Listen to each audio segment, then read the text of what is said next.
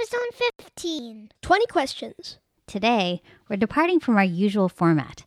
Rather than telling you about our crushes of the week or what we ate, this episode is all about you. Or more specifically, it's all about answering your questions. Recently, on Facebook, Twitter, and Instagram, I put out a call for questions from listeners of this podcast, and the floodgates opened. Yeah, I'm taking a look at the list of questions that we compiled over a 24 hour period, and it goes on for eight single spaced pages. That's a lot of questions. Did anybody ask about the sound effects that we do for the podcast? You mean that clapping thing? And the high fives? High five. Yeah, like I'm so far away from you. I'm like on the other side of the table from you. Mm-hmm. Did anyone ask about the fart noises that we made? Because we can totally talk about fart noises. Thankfully, no. But given the volume of questions, we're going to do two things. First, I'm going to focus mostly on the food, cooking, and family questions. I got a ton of questions about health and weight loss, but despite my nutrition background, I'm not a medical expert by any means. And besides, the focus of my blog, podcast, and book is paleo cooking rather than paleo science. If you have sciencey questions, there are tons of more qualified people to ask, like Chris Kresser, Diane Sanfilippo, Robb Wolf, and Diana Rodgers. Hopefully, I'll have one or more of them on the podcast soon, and we can get them to answer your more nutrition focused questions. Second, we're going to try to answer these questions in quick succession. Because to be honest, we don't have the time or patience for a three hour episode. Instead, we're going to tackle 20 questions for today in rapid fire speed. If that's even possible. You guys are pretty long winded. Especially when you're ordering us around. You're like dictators. That's right, we're benevolent dictators, but we'll try not to be too long winded today. And don't worry about taking notes. As we do for all our podcast episodes, we'll compile all of the links and recommendations mentioned today in our show notes, which you can access by going to nomnompaleo.com slash podcast archive. Click on episode 15 and you'll be all set. Ready for a whirlwind Q&A session? Then let's go. Welcome to our program. This is the Nom Nom Paleo Show with Michelle Tam and Henry Fong and the Double O's. Join us as we go behind the scenes and reveal how we make a real food lifestyle fun, sustainable, and nom-tastic. We're the food nerds behind Nom Nom Paleo, the award winning food blog, app, and cookbook. And we're also the parents of two growing boys, Big O Hello. and Lil Lo. Hello. Hi. Hi. Whatever. And they're the reason we do what we do.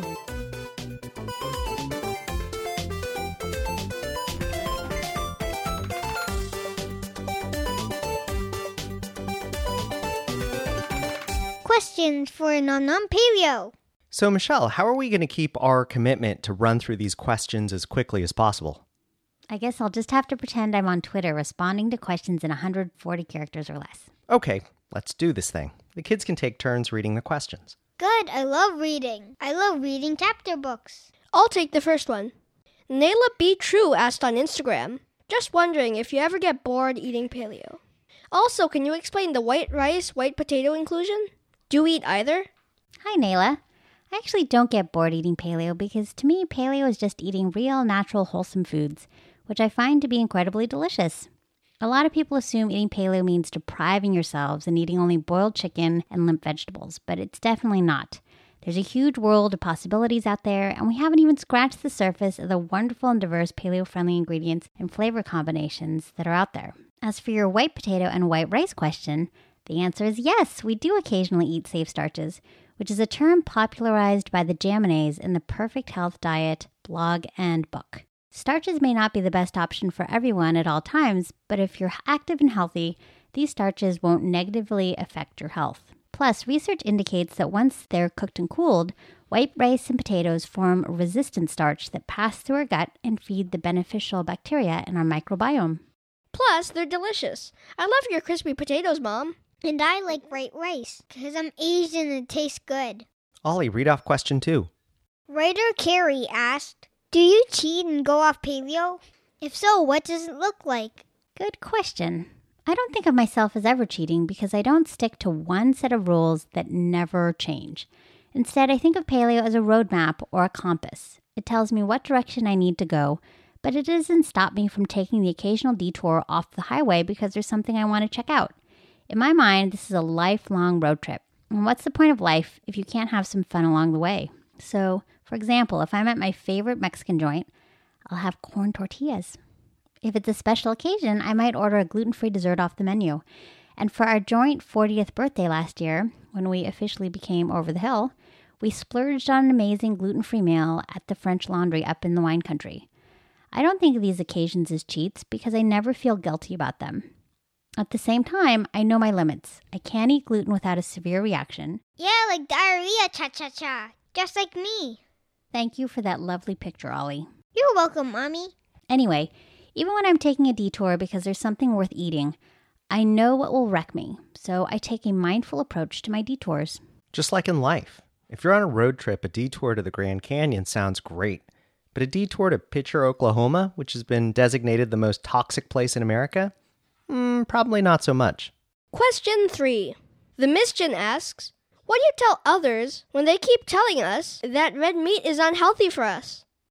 I would say that context matters. Red meat isn't necessarily bad, but super processed meat products made with red meat is definitely bad. First of all, I don't think we eat that much red meat. We eat it maybe three times a week, and our portions are reasonable, like the size of our hands or our palms. I think red meat is very nutrient dense, and Chris Kresser and Mark Sisson have articles that tell you why it is. I'll link to them in the show notes, but the short answer is that quality matters, and I'll leave it at that. In my blog and on this podcast, I've talked a lot about how to save money on cheaper cuts of meat that are still sustainably raised and sourced. Even if you're eating other forms of protein like seafood and poultry, you need to make sure the quality is up to snuff. Question 4. MC Jimenez asks Is there a substitute for corn tortillas that actually taste close? I think the must be nutty almond flour tortillas taste closest to corn tortillas, and I really like them. They're made in Austin, Texas, and you can buy them online. When I'm at home, I usually just make cassava flour tortillas, even though they more closely resemble the texture of flour tortillas. We just talked about them in the last episode, number 14 of this podcast. Ollie really likes them. I love them. I'm not a fan. I prefer real corn tortillas. Boo. Stop. Boo. And that's okay. Like Michelle said, we'll occasionally treat ourselves to corn tortillas. We don't eat them that often, but when we do, we try to make sure they're high quality. Question 5 is from Sean O'Brien. What is your take on what some consider paleo sweeteners like stevia, honey, erythritol, xylitol, monk fruit, etc.? Monk fruit. Are you sure it's not called monk nuts? you mean testicles? you know this is being recorded, right? Hmm. I know a lot of people have had success with those sweeteners, but I don't really cook with any sweeteners other than some fruit and occasionally a bit of honey or maple syrup. And if I'm going to eat something sweet, I don't think it makes a whole lot of difference which sweetener I use, as long as it's not an artificial sweetener like Splenda or aspartame. Frankly, I just don't eat a lot of sweets anymore. And if I choose to indulge, like at a restaurant, I know they're just using plain old sugar. And sugar is sugar is sugar.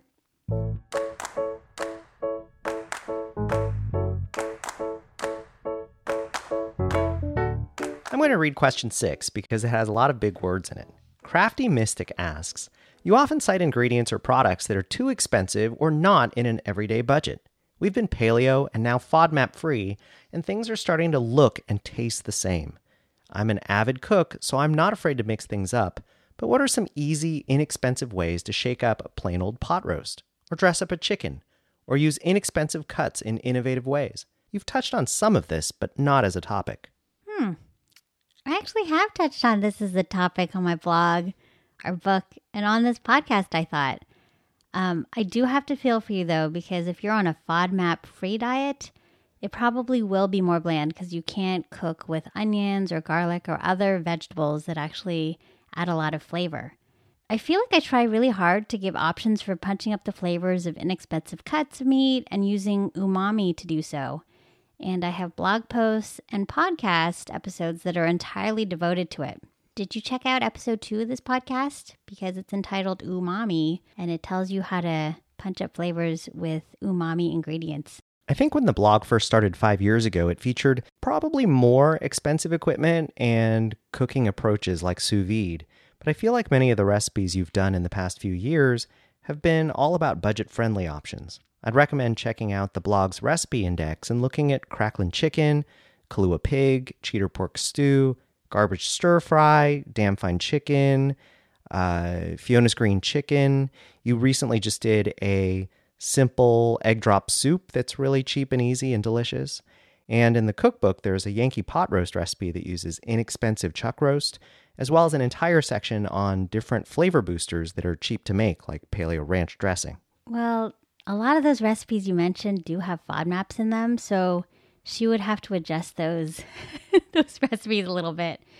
But while some ingredients that I mention may be on the expensive side, like red boat fish sauce or dried mushrooms, you know, I always try to buy them on sale, and my recipes only call for a little bit to boost flavors. And those two things I think should be okay on her FODMAP free diet the fish sauce and the dried mushrooms. My turn. Question seven. Hazel Pine wants to know how much you spend per person per month on food. That's a tough question, and it's not because I don't keep a budget. The reason is is our food budget isn't like a normal family's because I buy a ton of food for recipe testing purposes. Believe it or not, and sometimes even I don't believe it, I'm actually a food professional now. And I'm not just cooking for our family of 4 anymore. I'm testing recipes over and over again, so I have to buy extra. That said, I know my audience isn't going to want to blow their budgets on food, so I'm always trying to make sure I shop for cheaper cuts of meat and to buy things on sale like whole chickens, chicken thighs, ground meat, brazen cuts, pork butt, beef shanks, beef cheeks. My Chinese mom instilled in me a deep sense of frugality, so I'm always going to check the price tags and save where I can. For example, when I head to the butcher and he asks me what I'm going to buy, I reply, What's cheap today? And I'm being totally serious. Catherine Kenny from Twitter asks Can you discuss a bit more about the types of dishes that you freeze? I saw stew and chili, but would love more suggestions. Well, Henry just mentioned a bunch of easy dishes um, two questions back that you can batch cook and reheat later. One blog post in particular that comes to mind is a recent one I did about freezing Fiona's green chicken, and I have another post on freezing bone broth too. To be honest, I'm not great at batch cooking or freezer meals, but I can tell you that you can freeze almost anything except maybe salad and ingredients that can overcook when you reheat them, like fish. My tip is to freeze your food in the portion size that you intend to eat. For example, if you're going to serve a dish for just two people, freeze it in two person portions. Otherwise, if it's a giant block of frozen food, you'll probably never eat it. I freeze Kahlua pork in two person portions because then I can grab one or two packs at a time, depending on what I do with it. Devin asked question nine on Twitter Are there any cooking tricks that can help me learn to like fish? I really want to like fish. No, I don't. Oh, Wait, I can answer this question. Just cover it with lots of teriyaki sauce. They don't have to taste the fish. That's right. Whenever your mom makes fish, you just add Coconut Secrets teriyaki sauce all over it. Yeah, that's how you can trick anyone into eating something he or she doesn't like. Drown it in their favorite sauce. In Lil O's case, it's gluten free teriyaki sauce. But in all seriousness, maybe you just haven't found the type of fish that appeals to you. Try a light white fish that doesn't taste too fishy, like cod. And you can't really go wrong with king salmon. The trick is to buy fresh fish and not to overcook it because then no amount of teriyaki sauce will save it. Use a meat thermometer. It's not just for steak and chops. So, Henry, you and I like fish medium rare, but the kids want it cooked through yet moist. So, 135 to 140 degrees Fahrenheit is the temperature I normally cook fish at home for the whole family. Just recently, I did a live interactive Periscope cooking video where I showed viewers how to make a super quick supper of baked cod. Periscope videos disappear from the app in 24 hours, but you can still watch replays on katch.me slash nomnompaleo. That's katch.me spelled K A T C H dot M E. I also try to upload my non embarrassing cooking videos to YouTube afterwards. You can find them by going to nomnompaleo.com and clicking on the YouTube button. But you guys should just follow me on Periscope. That's probably my favorite thing right now. Another super easy way that I know some folks like to eat their fish is to just get some canned tuna or salmon and mix it with some flavored mayonnaise. People love tuna salad. And speaking of Periscope, I shot a Periscope broadcast on how easy it is to make homemade mayonnaise with an immersion blender. If you're not following me on Periscope, you're missing out. Yup, you're missing out on my breakdancing. But I don't like tuna salad. I've never even had it. But I already know I don't like it because it smells super gross. You don't like anything. Yes, I do. No, you don't. Candy, ice Is that- cream. Is that it? No, crackling chicken, steak, New York steak. Whatever, Ollie.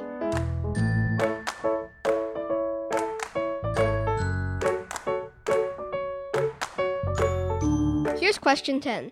Marcia and Amy both asked on Instagram about fermentation. You know, I just don't understand the whole fermentation thing. I keep wondering if my attempts at it will just result in something rotten that makes me sick. For those of you who don't know, traditional fermented foods include stuff like kimchi, sauerkraut, pickles, kombucha, kefir, and yogurt. Yeah, it's basically anything kind of sour and stinky. Fermentation involves the conversion of carbohydrates to alcohol and carbon dioxide or organic acids using microbes like yeast, bacteria, or a combination under anaerobic or no air conditions. Folks have been fermenting foods for generations because it helps with food preservation, boosts umami, increases the bioavailability of nutrients, and helps provide beneficial bacteria to your gut. That's why I eat a variety of fermented foods in my diet. But I have to confess that I'm not a fermentation expert and I don't normally ferment my own food. I did make kombucha for a while, but then we went on a trip and when we came back, our batch was super sour and moldy, and so then I just quit. I know it's simple to ferment food at home because everyone who does it tells me repeatedly how easy and inexpensive it is. But I just tend to buy fermented foods these days because I don't have the patience to wait for stuff to properly ferment. But who knows? Maybe I'll get back to it one of these days. I do have two great references on my bookshelf Sandor Katz's The Art of Fermentation and Alex Lewin's Real Food Fermentation. I just need to get motivated to crack them open again.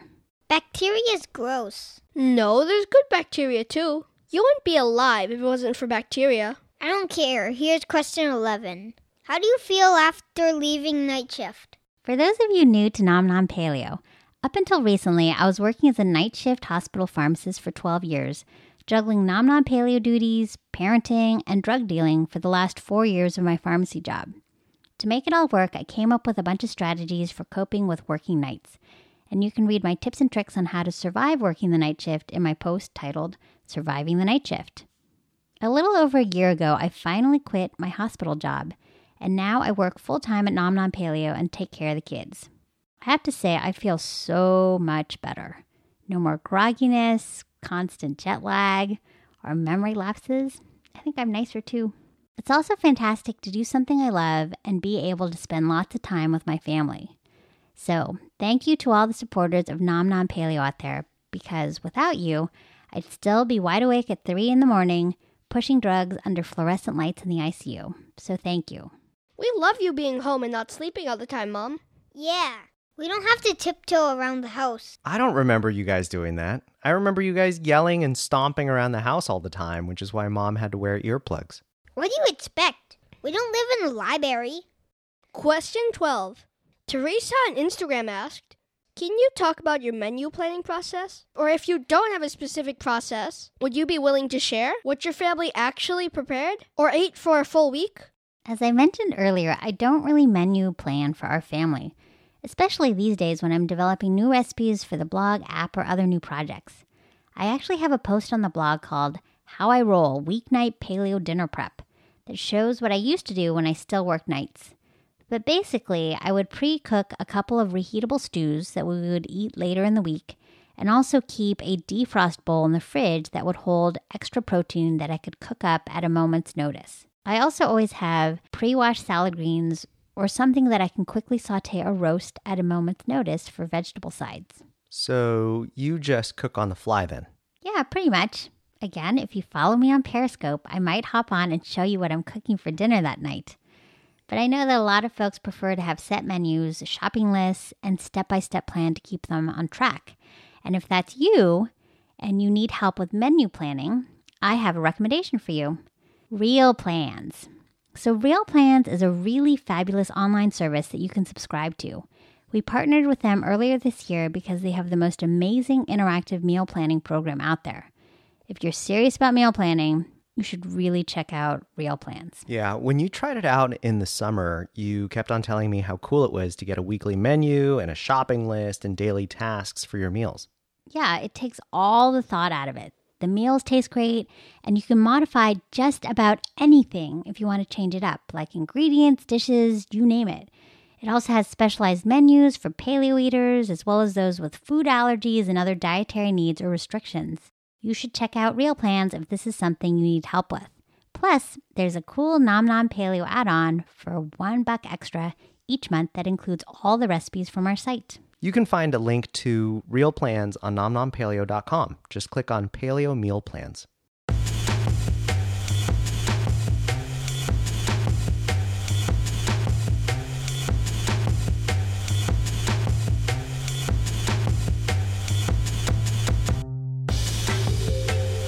Here's question 13. Marie Zagata on Twitter asked Out of all your awesome kitchen gadgets, what are the top three tools from your collection? From your collection! From your collection! Ay, ay, ay. That's like picking my favorite child. It's impossible. In episode 10 of this podcast, I talked about essential cooking tools, so you can go and listen to me discuss a bunch of key kitchen equipment in that episode. Today, I'll just mention three additional items that weren't on that list. Number one, dun, dun, dun, is the Instant Pot electric pressure cooker. It's life changing and sparks so much joy. You'll see it pop up all over my blog and my Instagram feed, and even on my Periscopes. Number two is the GIR silicone lids that can turn any bowl into a sealed container. They're like the eco friendly alternative to plastic wrap and foil, and they're dishwasher, oven, freezer, and microwave safe. They're pretty much indestructible. Third is my microplane rasp grater. It was originally designed to be a woodworking tool, but I love this gadget for grating lime zest and making ginger snow with frozen ginger. Let's answer question 14 from Brittany on Instagram. What's the difference between a slow cooker and a pressure cooker? The short answer is that a pressure cooker cooks things fast and under pressure, and a slow cooker cooks things low and slow. Yeah, that's the gist of it. Basically, a stew that'll take three hours to braise in the oven will take about 45 minutes in a pressure cooker and nine hours in a slow cooker. We go into way more detail in our cookbook about the technical differences between the pressure cooker and the slow cooker, but I think both are valuable. If I had to choose between the two, though, I would pick an Instapot. It can function as both an electric pressure cooker and a slow cooker, but I tend to only use the pressure cooker function. Besides the swift cooking speed, stews cooked in a pressure cooker taste better than food cooked in a slow cooker. And these days, pressure cookers are very safe. Let's talk about exercise. For question 15, Kathy on Instagram asked, What kind of exercise do you do as a family? Michelle and I both do CrossFit stuff on our own. I've been going to CrossFit Palo Alto for over five years, and Michelle works out with a trainer. Yep, Brian does old lady CrossFit with me. But as a family, we try to go on hikes together, play at the park, and ride our bikes together. I hate hiking. I love it. That's why we'll go on hikes whenever you're on a playdate, Ollie. Remember that time when you had to go poo when we were on the hike, but you wanted to hold it in? So you just held your butt cheeks together the whole time we were hiking back? Yeah, we had to finish the hike and then go back down. At least I made it without pooping my pants. I guess the short answer is that we try to do fun stuff outside as a family, and we'll do some crazy stuff in our garage gym. On to question 16. Airsumo asks on Twitter, what are some good snacks to sneak into a movie theater? Also, do Star Wars droids have souls? Oh, I can answer the snacks for the movie part because I sneak them in all the time. If you don't bring in crinkly or stinky things, you can bring in just about anything. I bring dark chocolate, nuts, grapes. Sometimes I'll pop some organic popcorn at home and bring it in. I know popcorn isn't considered paleo and all, but it's not like we go to the movies all the time. Henry, you can answer the nerdy part of the question about the droids. I actually think it depends on the droid. I'm pretty sure R2D2 and C3PO have souls, but the Imperial probe droid in Empire Strikes Back or the one in Star Wars that tortures Princess Leia are clearly soulless. I don't even know what that means. How about the little one that looks like a mouse and gets scared by Chewbacca? Yeah, he has a soul. Let's get to question 17. Lots of people ask how to feed picky eaters. Do you have any advice for them? Well, Ollie, you're our picky eater in the family. How do we get you to eat things? You yell at me until I cry. No, we don't. We used to do that maybe when we were really frustrated, but these days, mom cooks one meal that everyone eats as a family. We tell you to try it, and most of the time you like it, right? Yeah. And mommy makes me what I like to eat, like scrambled eggs, crackling chicken, and roasted broccoli. And sometimes she makes things that I don't like to eat, like cabbage. I hate it so bad. And it's like the only thing that's in, in common with me and Owen. There are also foods that you think you won't like, but then when you try it, you like it. I never tell you that you'll think the food will be gross. In fact, I tell you the opposite, and I'm almost always right. Ollie is much better about eating stuff that we eat now, but he takes forever to eat. We'll be done in 20 minutes, and he'll still have stuff on his plate an hour later. It'll be way past bedtime, and he's still jumping around instead of eating. That's when we start yelling.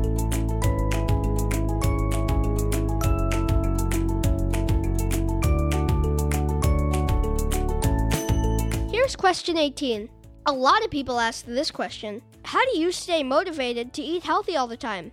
Is it just to maintain the blog? Honestly, I just like feeling healthy and energetic. And I don't want to eat things that give me a stomach ache, sore joints, or make me super tired all the time. Now that I'm firmly in my 40s, I want to be the best version of myself, and I need to keep up with my active kiddos.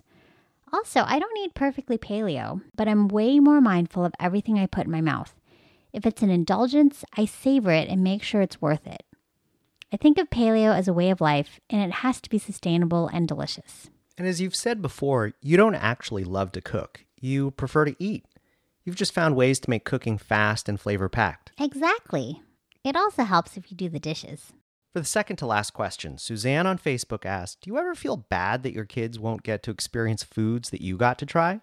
I don't feel bad giving up things as an adult, but I feel weird thinking my daughter will never have experienced those things like fresh baked bread from a bakery with butter, real pizza, croissants, donuts, fried mozzarella, and real ice cream.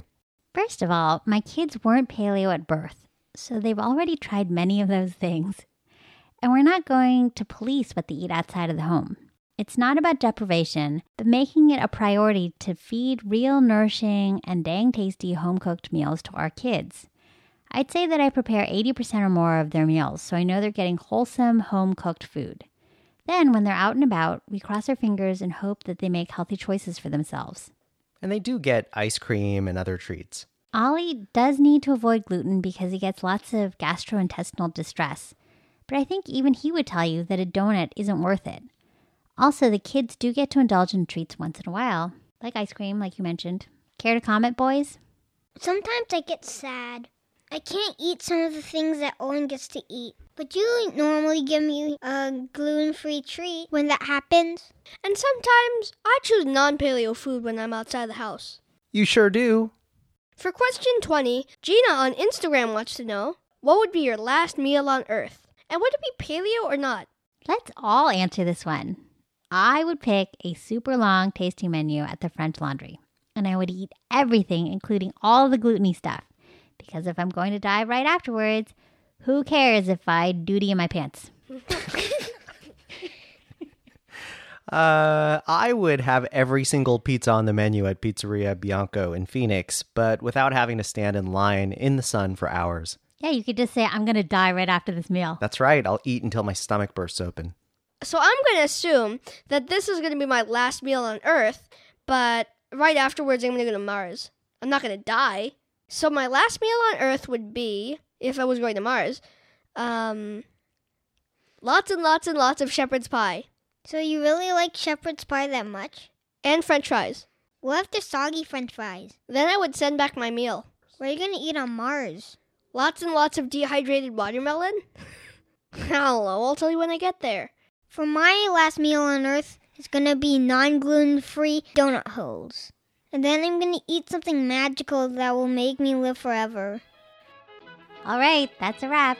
We didn't even come close to answering all your questions, but we wrote them all down and we'll find a way to get to more of them either on the website, our app, or on social media. Michelle's also on a tear with her live cooking demonstrations on Periscope these days, and she tries to answer viewer questions live. So download the Periscope app, follow Nom Nom Paleo, and ask your questions while she cooks. Or you can always tweet me on Twitter because I really like answering in less than 140 characters. So that's it for this week. This podcast was recorded and produced at Nom Nom Paleo World Headquarters, also known as the dining room in our house, located in the heart of Silicon Valley, 50 feet from Jeremy Lin's parents' house. The Nom Nom Paleo theme song is by Mark Bartels, with additional music by Big O and Proletaire. This podcast is supported by Thrive Market, our favorite online destination for wholesome products at wholesale prices. Pay one low membership price and you can shop from over 3,000 healthy, natural products, always 25 to 50% off retail, delivered straight to your door. Right now, if you go to nomnompaleo.com slash thrive, you'll get two months free membership at Thrive Market and an additional 20% off your first order. And in case you're wondering, unless stated otherwise, none of the brands or products mentioned sponsor this podcast. We just talk about the stuff we love. If you like this podcast, we have two favors to ask. First, you can visit us at nomnompaleo.com for show notes, and you can also find hundreds of step by step recipes, kitchen tips, snarky writing, and more. We also have an iPad app and a cookbook. More information at nomnompaleo.com. And last but not least, don't forget to leave us a review on iTunes. It helps us to get a sense as to what you like. Join us next time for more Nom Nom Paleo podcast.